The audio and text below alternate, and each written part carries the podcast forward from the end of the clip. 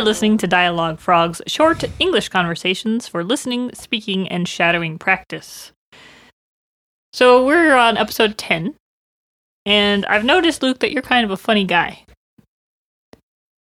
Someone said that. Not me. You're quite the master of various types of English humor. Key among them would be the pun. The pun. Yes. What's your favorite pun? I know it's a hard one. Probably the hot cross pun.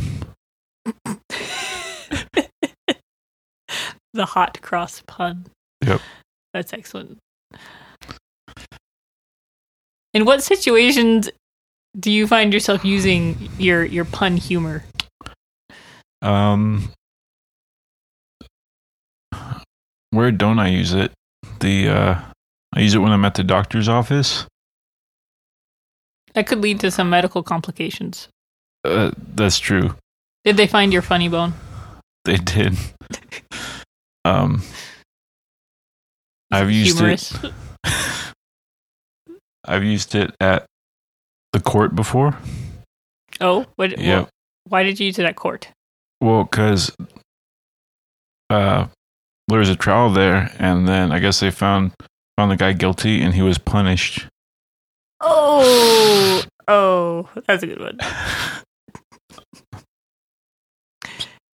I try to sneak in a pun when I can. So is a pun the same as what you call an uncle joke or a dad joke? Um, yes and no. I think it's kind of like thumbs are fingers, but not all fingers are thumbs. So All right.